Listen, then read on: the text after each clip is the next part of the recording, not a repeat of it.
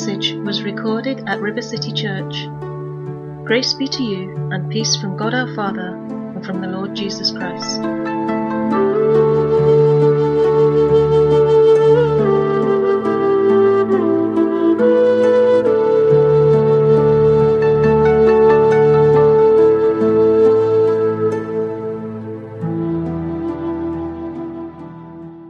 Last week we did the first part of this message, you could say, which was um, Spirit of my Spirit, that the Lord bears witness, His Holy Spirit bears witness with our spirits.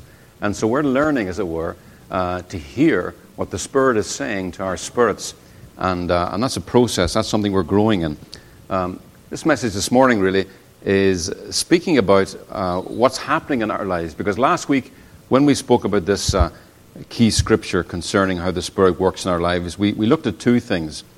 We looked at who we are in God's eyes and how the Holy Spirit gives us God's eyes. God will have all men to see what he sees. You know, when Jesus looked at Jerusalem, he wept over Jerusalem because they remained blind because of pride. They wouldn't see what God sees. You know, when I mentioned that phrase, all men, this morning, I'm speaking about men and women. So I want today to continue to uh, emphasize this theme of seeing with God's eyes because I believe it's, it's absolutely critical that we, the church, begin to see ourselves by the Spirit. That is, to see ourselves how God sees us. Because if the eyes of the church do not open to see as God sees, the church's ability to prophesy, to speak as God speaks, is actually shut up. And that's the first thing I want to say this morning. If I can get this thing to work. Oh, just press uh, play. Ah, there we go. This is a statement. As long as the eyes of the church are shut to the supernatural, then the mouth of the church is shut to the supernatural. Do you know that every person here who's come alive to the Spirit of God was spoken over? Somebody spoke over each of us the very words of God. And in that moment, the Holy Spirit spoke through that person. Because it's by the Spirit, the Spirit comes alive. The Spirit, only the Spirit gives birth to Spirit. The flesh only gives birth to flesh. So, if you will only see people in situations according to your natural senses, then you will really struggle to allow the Holy Spirit to speak over people through you. Because what the Holy Spirit has to say over people will appear to your natural thinking as too foolish to ever say and too dangerous to ever say. Did you get that? So the constant accusation of the religious towards Jesus uh, can be summed up in this How can you say such things as this about such people as that? That was the accusation. Whenever he went and the people he fraternized with and the people he ate with, you remember in that day, if you ate with somebody in their house, that was tantamount to saying, Me and him, we're, we're like brothers, you know.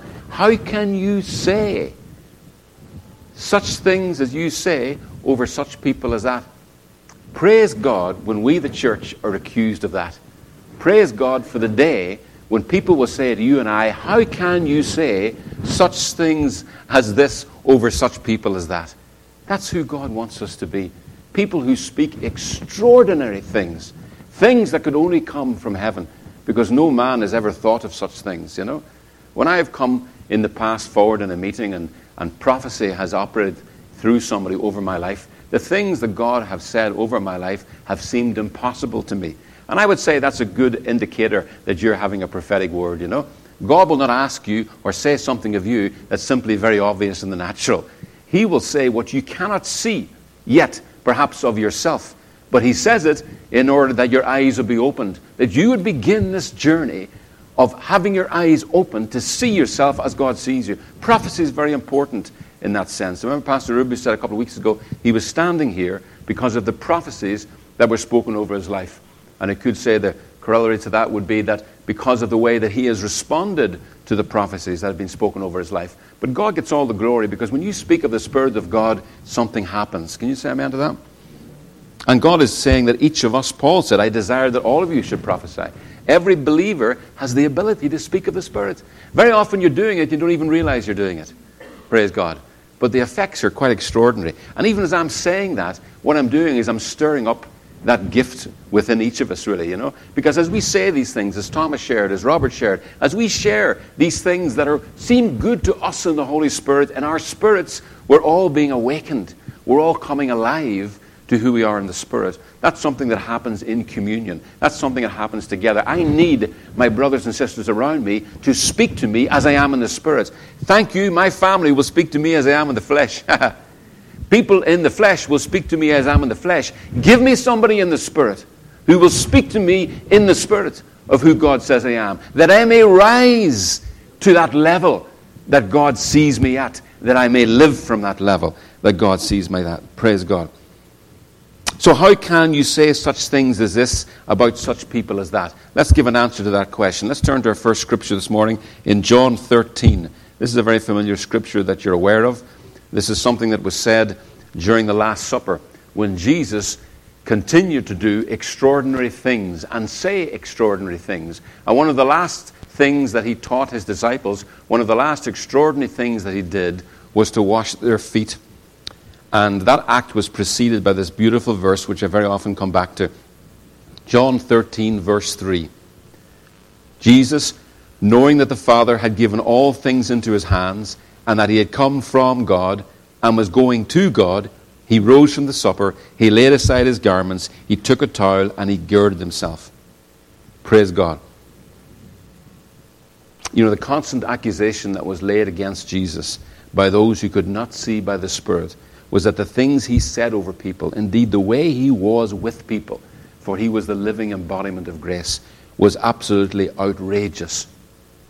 But the most outrageous thing Jesus was accused of saying, what came up time and time again, was the things he said about himself.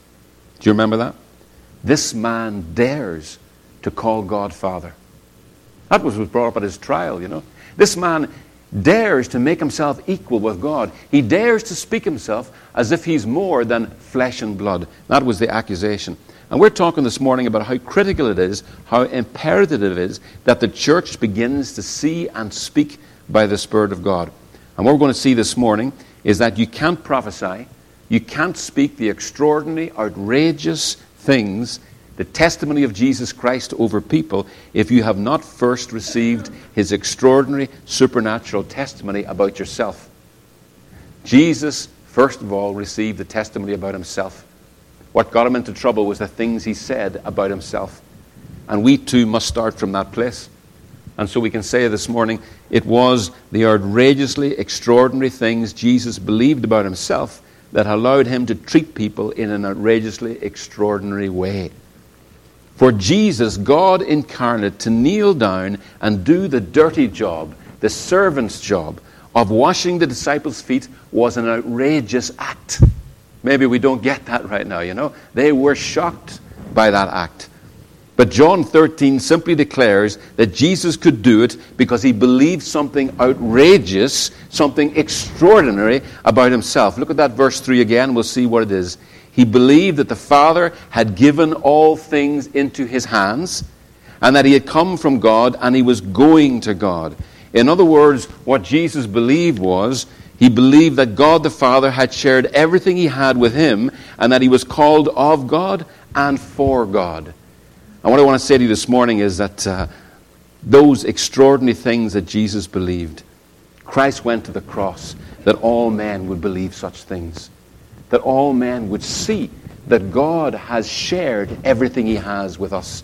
That we too would begin to see our source and our destiny. That we too would begin to see who we are in Christ. That we would live extraordinary lives. The cross is the revelation and the declaration to every man and woman that God the Father is, in giving us His Son, He has shared everything He has with us that we may see that we are called of God and for God. Now, we finished last week by speaking of John the Baptist's father, Zechariah. Do you remember him? Where, in fact, God, the angel Gabriel, God spoke amazing things over Zechariah, and Zechariah wasn't at the place where he could receive what was being uh, spoken over him. And so, unbelief really caused his tongue to be silenced. Unbelief shut up his mouth. Do you know, unbelief has shut my mouth so many times, and shut your mouth so many times. To dare to say the outrageous things over people that people, other people see as simply a waste of space, a waste of time unforgivable, unlovable, past redemption. Praise God. And we are the people who are to say, no, that's not who you are. That's not who God sees you. He sees you as worth his very life. And yet, unbelief so much has shut my mouth because I have first not received the name that God sees me as. If I can't receive the fact that I'm worth Christ in God's eyes, then I can't tell you the same. So the church must first, judgment starts at the house of God. The church must first receive and accept the glory of God that is given to the church. The glory of God, the doxa of God, is God's view and opinion. Do you know God's view and opinion of you? Look to the cross. Look to the cross. That's God's view and opinion. An understanding of what happened at the cross and what the cross means is pivotal for every believer to walk by the Spirit, to see everything changed at the cross. Praise God. So, John the Baptist, you know, you remember, of course, that uh, uh, his tongue was only loosed when on the day that John the Baptist came to be circumcised, he dared to agree with what the Holy Spirit had said. He dared to speak and to express. He couldn't even speak, he had to take a pen and write it. He dared to express something very foolish. For all his neighbors and all his friends, said that you should name this child after the family, somebody in the family. But he wrote, no, his name is beloved of God. That's what the word John means. He dared to say that. And the moment he said that, you remember what happened? His tongue was loosed, and a river of prophecy began to flow out of his life. So what happened there was Zechariah gave his own flesh and blood the name, the identity that God was speaking over him. He did this, in fact. He named his own flesh and blood by the Spirit. Now, that's what you and I are called to do. Praise the Lord. To name yourself by the Spirit. By the Spirit. Don't say, oh, well, you know, Lord, I'm not worthy. I'm, no, I'm just, yeah. No. He paid a high price that you and I would rise up. The world doesn't need people who are so self conscious that they're not God conscious. They need us to be so God conscious that we're unashamed, unabashed. The first thing that happened to Adam when he fell into sin, as it were, was he became aware that he was naked. Self consciousness. Self consciousness is what shuts up the mouth of the church. You know, we want to be so God conscious of what God is saying that we just can't shut our mouths. We just pour out a river of extraordinary things over people's lives. You know, so he allowed the Spirit to speak through him, and suddenly out of his mouth came a river of prophecy.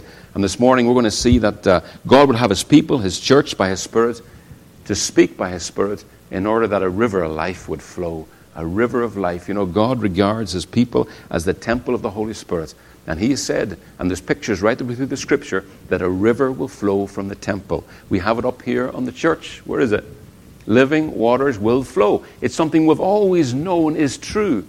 This is the day. River, living waters will flow. Flow from where? It flows from the temple. Who's the temple? Know you not. You are the temple of the Holy Spirit. And you are filled by the Holy Spirit that you would have a different confession to everybody who walks in the natural. You would be people who speak from heaven. And that's Jesus' plan to bring heaven to earth. When he pray this, that my kingdom come on earth as it is in heaven. You know how that's happening? Through believers. Through a river of life flowing all the way from heaven, words from heaven flowing through you and I to people on the earth. Words they've never heard before. Words that are absolutely extraordinary. Words that are so amazing, they bring people from death to life. Praise God. And so we can say this morning it was always God's intention that living waters will flow, and that they will flow from His temple, His church, into the earth. And everywhere that river of life flows, it brings life. The testimony of Jesus Christ about men and women, who He sees them to be, has always been life giving. Jesus, the last Adam, is a life giving spirit. Jesus himself said, The words that I speak, they are spirit and they are life. Wow. I want to speak words of life. Do you? Wow. I want to speak words of life. You know, I reckon that the, the, the greatest opportunities we have to speak words of life are actually to speak in the worst situations. Okay, I'll say that again. The greatest opportunities we have to speak words of life are in the worst situations. You see, in the worst situations, everybody in a panic can only speak of the flesh. I mean, we've all done it, haven't we? You get a bad report or something, oh my God, what's going to happen? You, know, you start to list out, or you start to speculate, oh my God, this has probably happened, that's probably happened, and then that's probably happened. They say about 80% of the things you worry about never actually happen, you know. But we, we recite them all out, we, you know. In those moments, if somebody in that moment will stand up and speak by the Spirit, it's amazing how an atmosphere will change. Isn't that wonderful? It's like when you go into a jeweler's shop, I was thinking about this during the week, and he wants to show you how a gem sparkles. What will he do? He'll take a black background. He won't place the gem on a piece of white paper, he'll place it on a piece of black paper. It's those times in your life when everything is dark, when everything is black. It's for days like that you must prophesy. You must speak by the Spirit. Praise God. It's like when David got back to his camp and discovered that his wives and children had all been stolen. Remember that Amalek? Uh, Amalek? And uh, his men were thinking of stoning him. Must have been the darkest day in his life. It says he went off and encouraged himself in the Lord. He had to give himself a talking to, you know. When your spirit comes alive, you can give your soul a talking to. Anybody say amen to that? Anybody had to give their soul a talking to? Anybody ever felt like having a pity party? Anybody here having a pity party? Praise the Lord. The testimony of Jesus, what Jesus has to say to this city, this nation, this generation, is so amazing that it makes people who are dead to God become alive to God. I'm getting so excited about I, I just get so excited about what Jesus is saying, you know. What we, the church, have to say to people is so amazing because the things we have to say over people, they have never, ever thought of or spoken of over themselves, nor has any members of their family. Paul was speaking this to the Corinthians. He wrote this, 1 Corinthians 2 9 and 10. What no eye has seen, what no ear has heard, and what no human mind has conceived, the things that God has prepared for those who love Him, these are the things God has revealed to us by His Spirit. The Spirit searches all things, even the deep things of God. I believe you and I, as believers, have been given the Holy Spirit the capacity to see deeper, to see deeper than the appearance of flesh and blood, to see past people's past. I'll say it again. If you have a Holy Spirit in you today, you have the capacity to see past people's past. But the first person's past you're going to have to see past is your past. That's what it is to see by the Spirit. It's to see deeper, to see the deep things of God. We can look at people and we can see the deep things of God, the eternal purpose of God for a person, the eternal name that God has for that person that He wants them to bear for Him. I love John 7. That's a story about how the Pharisees sent the temple police, this is the equivalent of the PSNI in those days, you know, to arrest Jesus. And uh, they made the mistake of listening to what he was saying before they went to arrest him. and uh, they all stood there with their mouths open, you know. Oh my goodness. I remember, let me tell you a funny story. I remember there was two girls in my year in veterinary college. And um, they, we were seeing practice, and one of the things about seeing practice is you go along and you just work with a vet, but he does all the hard work. You don't have to do anything. You just watch, you know. Well, these two girls went to see practice with a vet somewhere in, in, in England and it was a large show that he was going to that day, and there was horse jumping happening at the show. And uh, nothing extraordinary was happening. There was no call for the vet, to be honest. He was spending most of his time in the beer tent. But then a call came in. He had to rush off to do an urgent call. And uh, he said to the girls, Listen, don't worry. Nothing ever happens at these shows. Famous last words, isn't it? Nothing ever happens. Um, go to the back of my car, take out whatever you think you need, and uh, just wait for me in the tent. I'll be back in about an hour's time, you know. So they went to the back of his car and they took out a nice little bit of bandage and a little bit of sticky tape, you know, and a little bit of puffer powder, antibiotic powder, and they put it in a plastic bag and they went to the tent. Five minutes after he left, announcement over the tannoy. Could the veterinary surgeon please go immediately to fence number seven, you know? And all this crowd were rushing to this fence where a horse had fallen and looked like the poor thing had broken its leg, you know. And as the two girls made their way to this fence, they had to push through the crowd. And as they pushed through the crowd, they finally broke front and saw this horse lying there, writhing in agony, you know. And they looked at the horse and they looked at their little bag of sticky tape, them. and they both looked at each other and they took a step back and disappeared and went back to the tent. I always remember them telling the story. They were absolutely flummoxed. They were absolute, their mouths were shut up in fear. They couldn't speak. They couldn't stand up, you know. When these temple police went to arrest Jesus, they could not arrest him. And they came back and they said this to the Pharisees No man, no man has ever spoken the words that that man is speaking. And the whole of heaven is waiting for the church to speak like that. Not simply to copy what we hear in the news, not simply to reflect and repeat what every other Christian is saying, but to speak by the Spirit. To speak over your family and your friends and your street words that no man has ever spoken over them.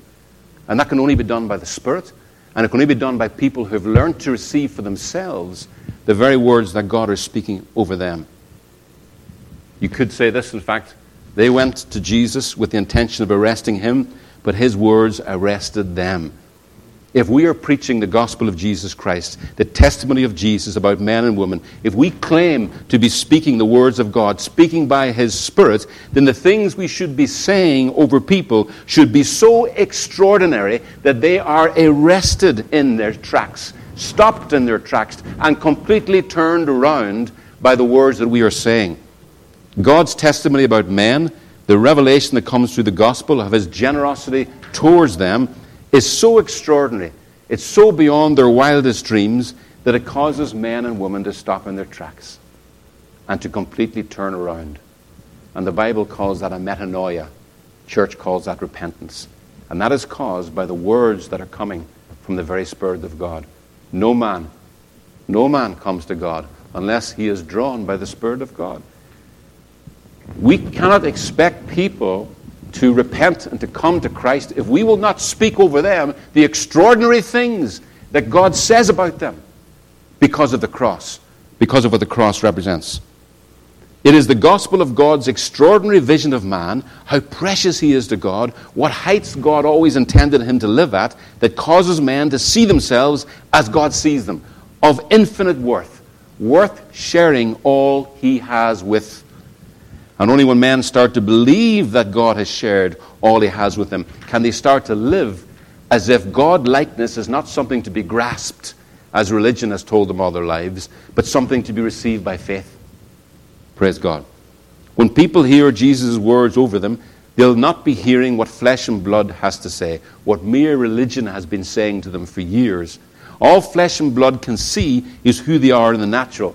But children of the Spirit, Christians, we are to regard no man, no woman after the flesh.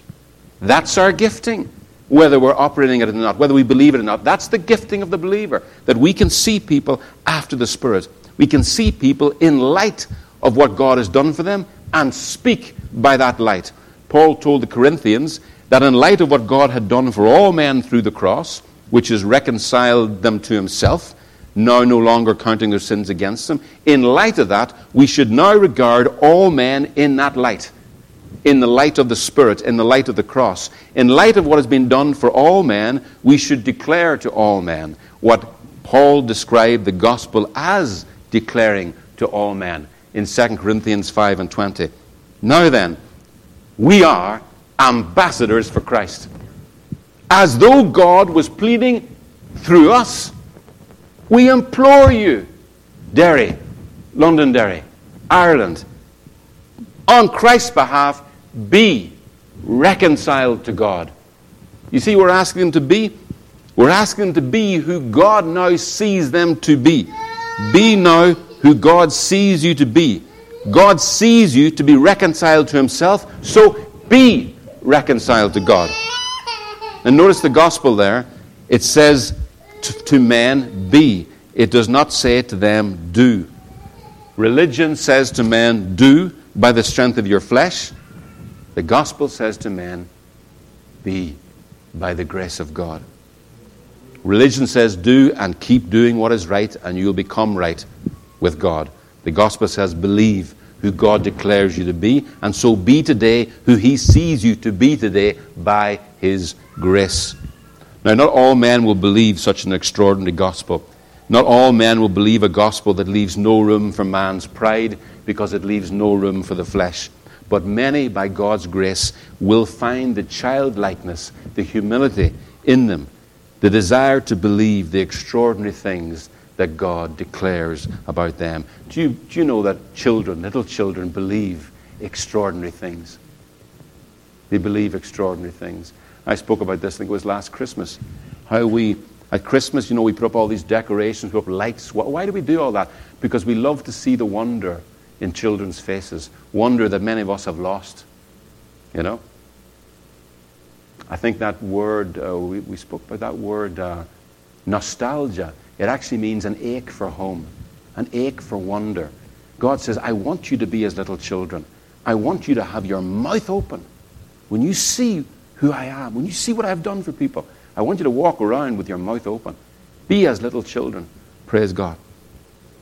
They will believe words that have never been uttered about them before, words that religion has never spoken over them, extraordinary words. And by believing such extraordinary words, they will live extraordinary lives.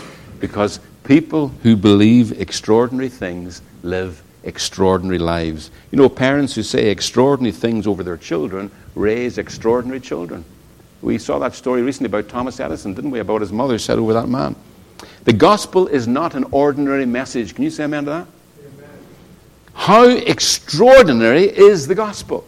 The testimony of Jesus Christ over you and I. How can Jesus still today say such things as this over such people as this? But he does. If the gospel you're hearing does not sound so extraordinary as to be utter foolishness to your natural senses, then you're not hearing the gospel of God's grace, but merely another religious message appealing to your flesh to do the impossible, to bear the fruit of the Spirit. flesh cannot give birth to spirit. Flesh can only give birth to flesh. We're speaking this morning about God's desire that his body would speak his very words. And we have seen before that before we can prophesy over this generation and let a river of life flow out of this river city church, as it were, out of our lives, we have to receive for ourselves God's extraordinary words over us. If living water is to flow out, then living water has to flow in. And I say that again this morning in order to say this. Let's not just do church, let us be church. Let us be the temple of God, the living God, which flows in the extraordinary testimony of the living God, a river of prophecy, things that have never been said over this generation. Let us preach the extraordinary, outrageous, generous grace of God that people would say of us what they said of Him. How can you say such things over such people? Only by the Spirit of God. Only by the Spirit of God. Okay, let me give you an example of this as we finish this morning. Acts 9. Last week we looked at Zechariah, a man who had his mouth shut up. Today we're going to look at a man who had his eyes shut. Okay? Turn to Acts 9 and we'll read this together. This is actually, if you look at it, the first nine verses are a description of Saul on the road to Damascus. How familiar is everybody with that story? But this morning we're interested in another man in that story. A man who's beginning to wake up to the voice of the Spirit and beginning to see how God sees. Now, in that first nine verses of uh, Acts 9, you'll see, in fact, that Saul has an amazing revelation. Uh, Jesus speaks to him, and what Jesus says to him is, Saul, Saul, why are you persecuting me? And in that revelation, the Lord is saying to Saul, I married these people. I am one with these people. What you do to them, you do to me. that's a revelation that the church needs to grasp hold of. And that's what the Holy Spirit is meant. Now, that was such an extraordinary, outrageous thing to Saul that he could not take in that light. That light blinded him. In light of that, Saul, the man who claimed to be serving God, had actually been shown to be totally blind to who God is. So, just as Zechariah's mouth was shut, so Saul's eyes are shut. And now we get to verse 10. And uh, I love this verse.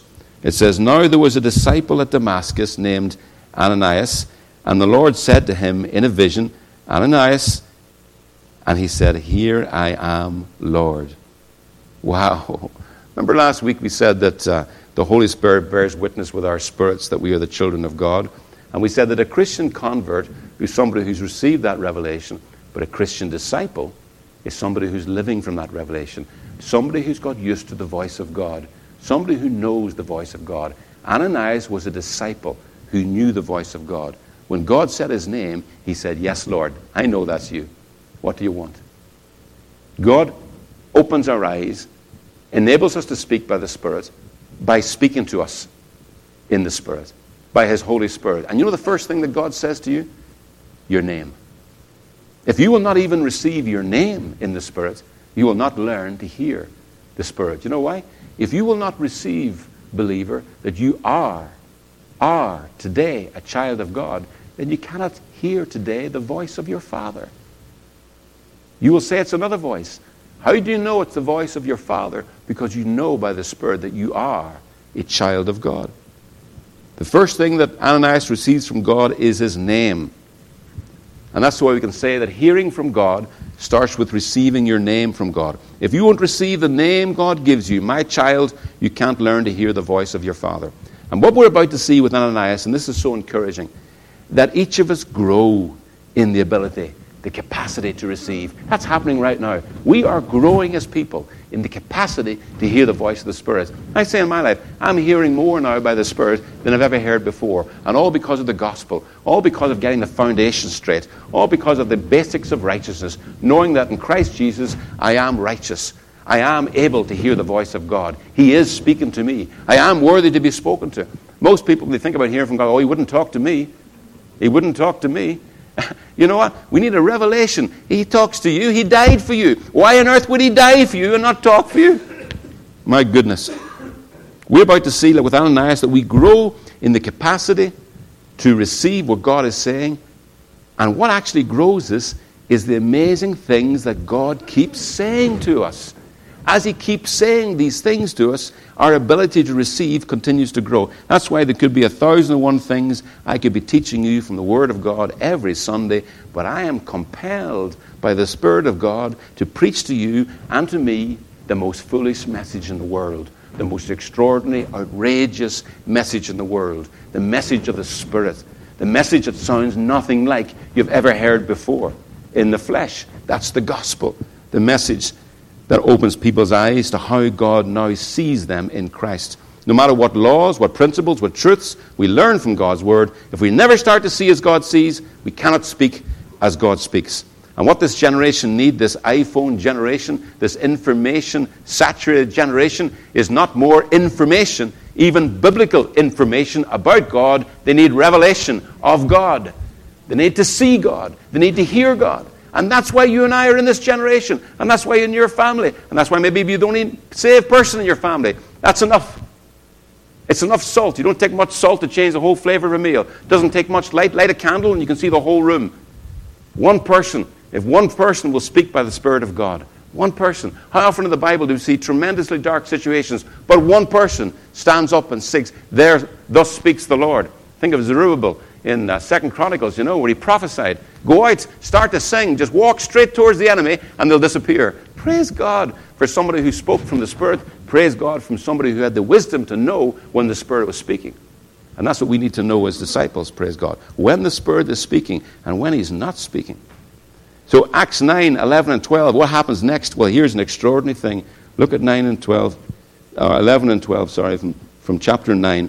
The Lord replied and said to Ananias, Get up, go to the street called Straight, inquire at the house of Judas for a man from Tarsus named Saul, for he is praying. And he has seen in a, in a vision a man named Ananias come in and lay his hands on him so that he might regain his sight. You know, as I'm, as I'm reading it, I'm thinking, I wonder the God of two or three people called Ananias in uh, Damascus that day, just in case this Ananias didn't go.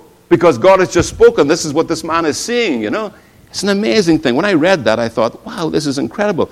God tells Ananias that Saul is beginning to see in the Spirit, and he tells him what he's seeing. Paul is seeing the eternal purpose of God for Ananias.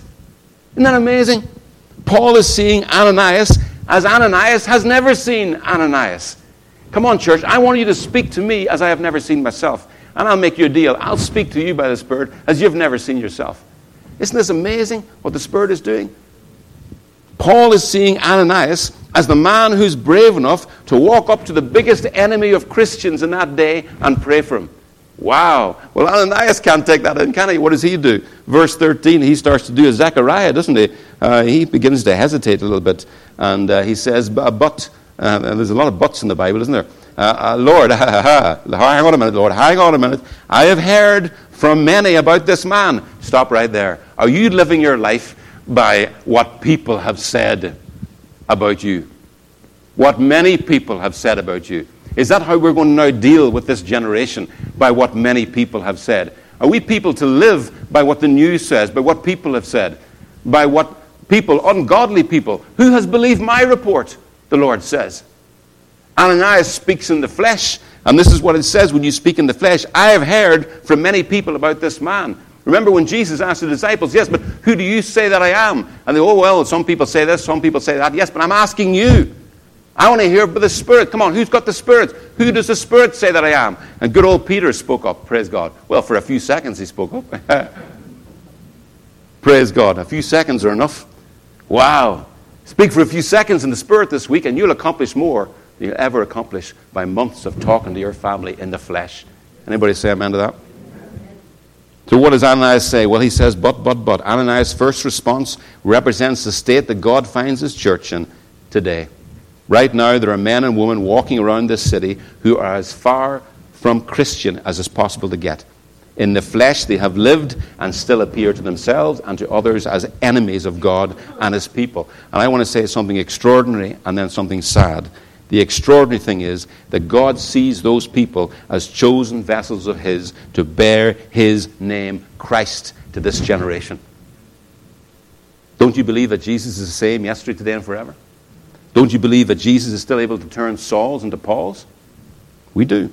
But here's a sad thing they're still walking and living as Sauls, living in their own eyes and in the eyes of people who know them as enemies of God, because they're still waiting for the Ananiases of this generation to awake to the voice of God and start to see them as God sees them and start to speak over them as God speaks over them. They're still waiting for the church to awake and start to see, to say such things as this over such people as that. So let's end with some good news. Ananias cannot at first see what God sees. And maybe you're sitting here this morning and you're saying, well, that's all very well and good, but I still can't see what God sees. Well, here's the good news. He first can't see what God sees and refuses to say and to do what God asks him to do. These words, but then he does, you see, then if you look at it, he then, after God speaks a second time, he goes and he speaks something outrageous as that over Saul. And when he spoke those words over Saul, it was like a river of life, like the very spittle of God, which Jesus placed on the blind man's eyes.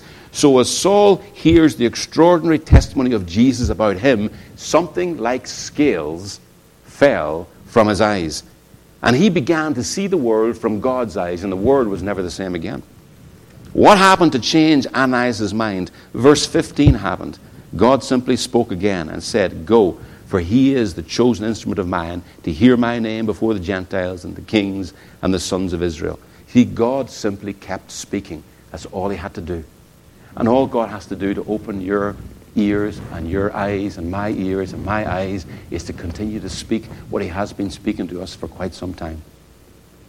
Because he has confidence in his word. That river of life keeps flowing. Something like scales will fall from his eyes. Just as Jesus laid hands on that blind man on whose eyes he had spat a second time before he saw it clearly, so the Lord here speaks to Ananias a second time, and he starts to see as God sees him. He starts to see Saul as God sees him. And of course, he couldn't have gone there unless he had begun to see himself as the man who went and prayed for the biggest enemy of Christians in that generation. What we see with Ananias is that each of us grow as disciples in the capacity to receive what God is saying. And it is actually the amazingly outrageous, extraordinary things that the Spirit says to us that enables us to grow in the capacity to receive what God is saying. How do we grow to be able to see what God sees? Keep sitting under the river of life. The testimony of Jesus, the spirit of prophecy, the outrageous, extraordinary gospel that still causes something like scales, the scales of religion, to fall from the eyes of people today as it did in those days. So let's keep speaking outrageously gracious and generous things over each other, that they may say of the body of Christ today, How can you say such things as this over such people as that? Let that be the accusation against us in this generation, too. And we can reply, I can say, I can say the extraordinary things God is saying over them because I myself have at last began to receive the extraordinary things God keeps saying over me through the testimony of Jesus, the gospel of God's extraordinary, outrageous grace. Praise God.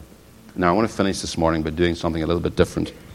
Um, all the message this morning has been something very simple that if we're speaking by the Spirit, something happens. If we're speaking by the Spirit, something happens. So if we're going to speak by the Spirit into that community, and I don't believe that prophecy is supposed to be simply for the church, it's for the world.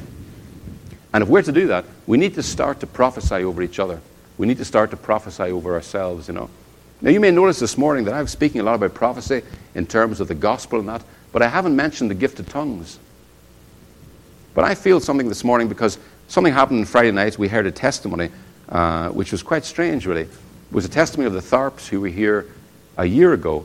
And at the end of the meeting a year ago, Marty Tharp, who's had about, I don't know how many coronaries, I know he's had eight strokes, he began to lose consciousness began to fall over. And somebody grabbed him and they brought him to the, uh, to the bus and they laid him down. And they prayed with him, but he seemed to be getting worse. And um, they came and got me as I was leaving the car park. And I went into the little room, little bedroom that he was in, and uh, he, didn't look very well at all. And uh, in those situations, I, you know, when you don't know what to pray, thank God for the gift of tongues. So, you know, I, I just closed my eyes and I just began to, to speak in tongues over him. And, uh, and I didn't know what happened really until Friday night. Because um, what happened that night, they said, was that the color immediately began to come back into him, and he felt his, his health just come right back. And, and he was strong. He was able to drive the bus the next day. But also, there was a girl called Melissa there who was standing behind me, and she had her hand on my back. And she said that as I prayed in tongues, she felt like a heat come down her hand, and she was healed of a sickness that she had for a month. Instantaneously healed, you know. Now, that was simply whatever was said in the Spirit, what's said in the Spirit accomplishes things in the Spirit, you know. And so what I want to do this morning is I, I want to speak in tongues over you as a congregation, okay? I want to just speak the word of God over you. So, Father, I just declare right now in the name of Jesus, uh, for this river is flowing. Not will be, not maybe, is flowing. This river is flowing right now in your people. And I thank you. This river is bringing life it first brings life to the banks of the river where it flows. And so, Lord, for these dear people and for myself as well, we're finding uh, an, an enlightening, an enlivening in our lives. We are thinking thoughts that we've never thought before. We're saying things that we've never said before. We are imagining things, good things that we've never thought before. We're beginning to see what no eye has ever seen, what no ear has ever heard. We're beginning to imagine ourselves as God has sees us, and it's a beautiful thing. And so I just call that forth in the name of Jesus. I just call it forth. Let that river come forth. Let the Spirit give birth to Spirit. As these people continue to sit under this glorious, outrageously extravagant gospel, that the Spirit would begin to flow through their very mouths.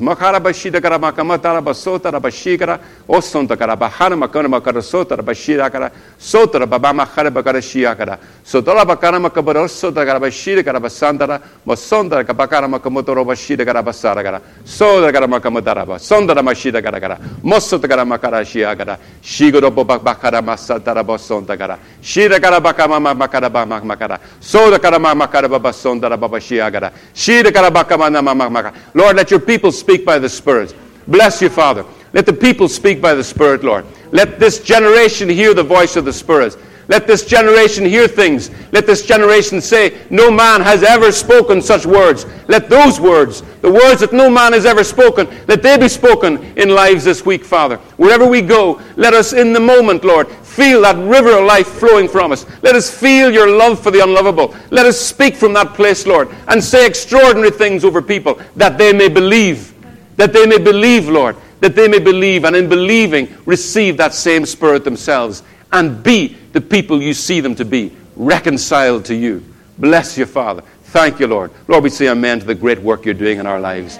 Bless you, Father. Lord, I thank you for every person here. I thank you that nobody was here by accident this morning. I thank you that you're building us into an us, Father. And I thank you that every word spoken in this place will be edification, exhortation, and encouragement. We declare it because these are the very words of heaven. And as the words of heaven are spoken on the earth, then his kingdom comes on earth as it is in heaven. We declare this in Jesus' name.